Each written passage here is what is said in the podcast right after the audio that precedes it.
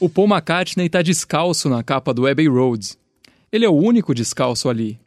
E para muitos, a conclusão lógica disso é que ele está morto. Esse é o Desvendando Discos. Eu sou Bruno Schneider e por mais que eu aprecie uma boa teoria da conspiração, eu não acredito que o Paul McCartney esteja realmente morto, mesmo com as evidências sendo claríssimas. Pelo contrário, o Maca segue vivinho da Silva, tanto que em dezembro de 2020 ele lançou um disco novo, o álbum McCartney 3. Acho que o Paul McCartney não precisa de apresentação, né? Até um recém-nascido sabe que ele era baixista naquela banda lá, que tinha aquele cara e aqueles outros dois. E com o fim dos Beatles em 1970, o Paul McCartney com a mulher dele, Linda McCartney, formaram a banda Paul McCartney and Wings, que fez um sucesso considerável, ainda mais com a música Live and Let Die, que abriu o filme do James Bond de 1973, que tinha esse mesmo nome.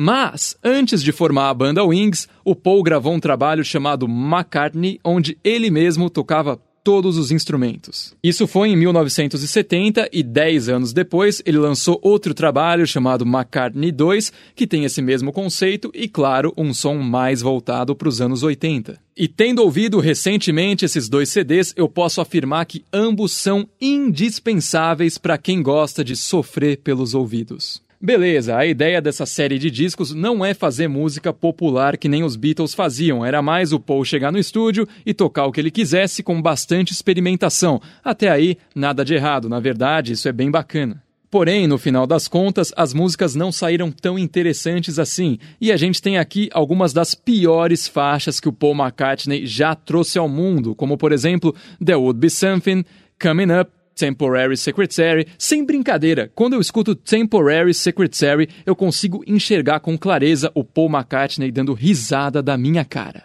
E agora, depois de ouvir esses dois discos, eu tava torcendo pro McCartney 3 não ser parecido com eles, e felizmente ele não é.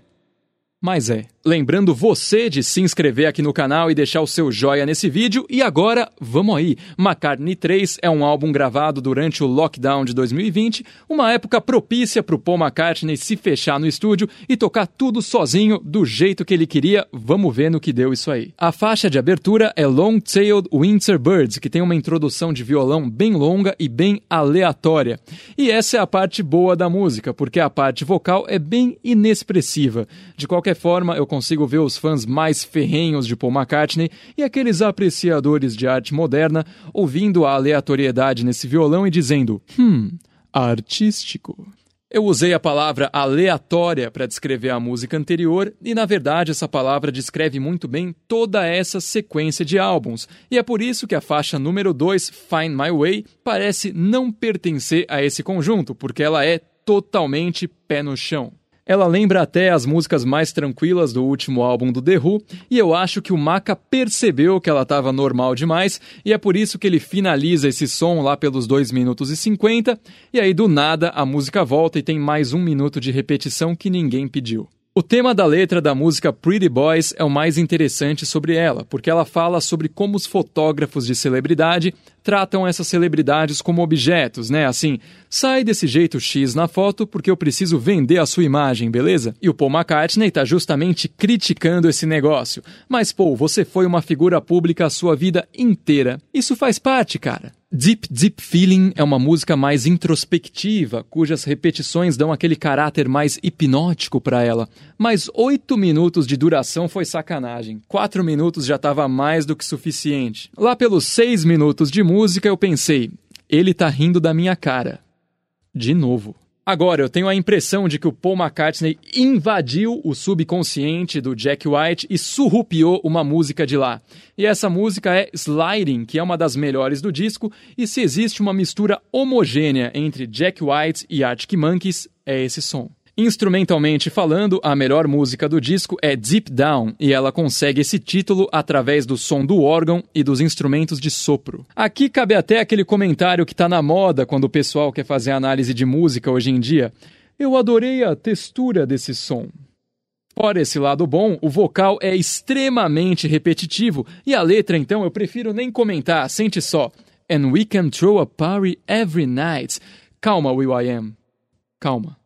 Fora os takes alternativos, a última faixa é Winter Birds, onde o Paul McCartney está falando que ele vai consertar a cerca para que a raposa não ataque as galinhas e os carneiros. É, por que não? Então é isso, McCartney 3 encerrou a série de discos onde o Paul McCartney entrou no estúdio e tocou o que deu na telha dele. Uma ideia que a princípio é bem bacana, mas que não mostrou muitos resultados nos dois primeiros álbuns. E esse terceiro eu achei até um pouco mais fraco do que os outros, porque ele é consideravelmente mais normal, então não tem maluquice boa nem maluquice ruim aqui.